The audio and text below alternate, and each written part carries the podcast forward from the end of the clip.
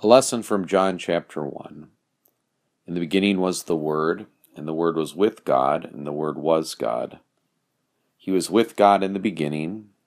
Through him all things were made. Without him nothing was made that has been made. In him was life, and that life was the light of men. The light shines in the darkness, but the darkness has not understood it. In the name of Jesus, the Word made flesh. In the midst of a bunch of fanciful ideas of who God is, God speaks, "This is who I am."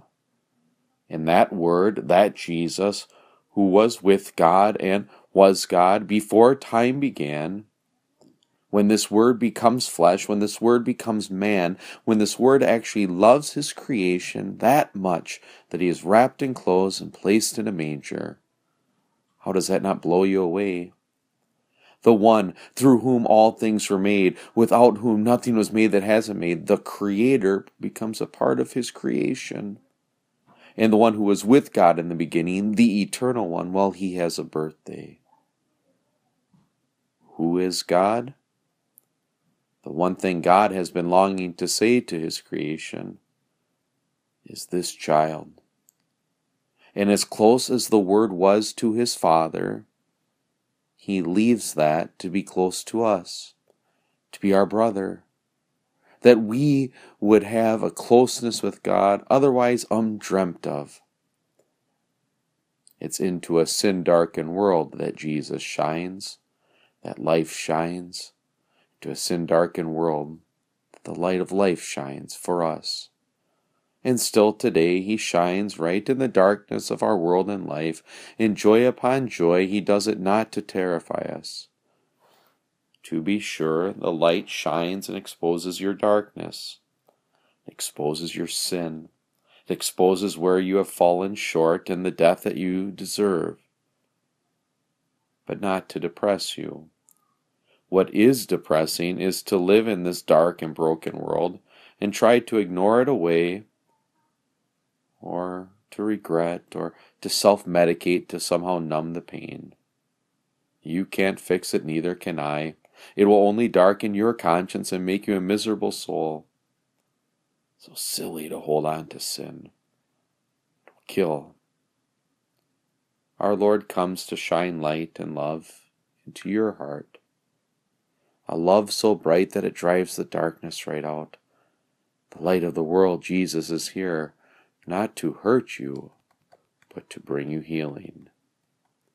Luther once preached on this marvelous love of God on a Christmas day. He tells the story, once upon a time the devil attended Mass in a church where it was customary in the creed to sing, "God's Son has become a human being."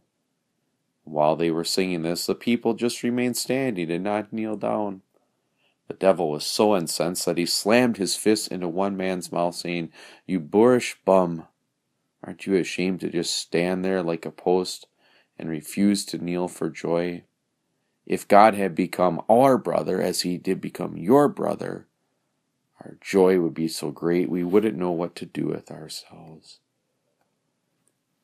And so our response to this joy, this Epiphany season, is that we confess again the greatest gift at Epiphany is not the gifts we would bring him, but the gift that he brings to us. God has spoken through his Son. The Word, Christ Jesus, has spoken. And your darkness is placed on him, and his light shines on you. The light no darkness can overcome. As he whom the heavens cannot contain came lowly for us, so we too receive him now in lowly form, in word, in supper, the one who receives us. Amen. Let us pray. Lord God, you gave your one and only Son to be the light of the world. Grant that your people, illumined by your word and sacraments, may shine with the radiance of Christ's glory, that he may be known, worshipped, and believed to the ends of the earth, through Jesus Christ our Lord, who with you and the Holy Spirit lives and reigns one God, now and forever. Amen.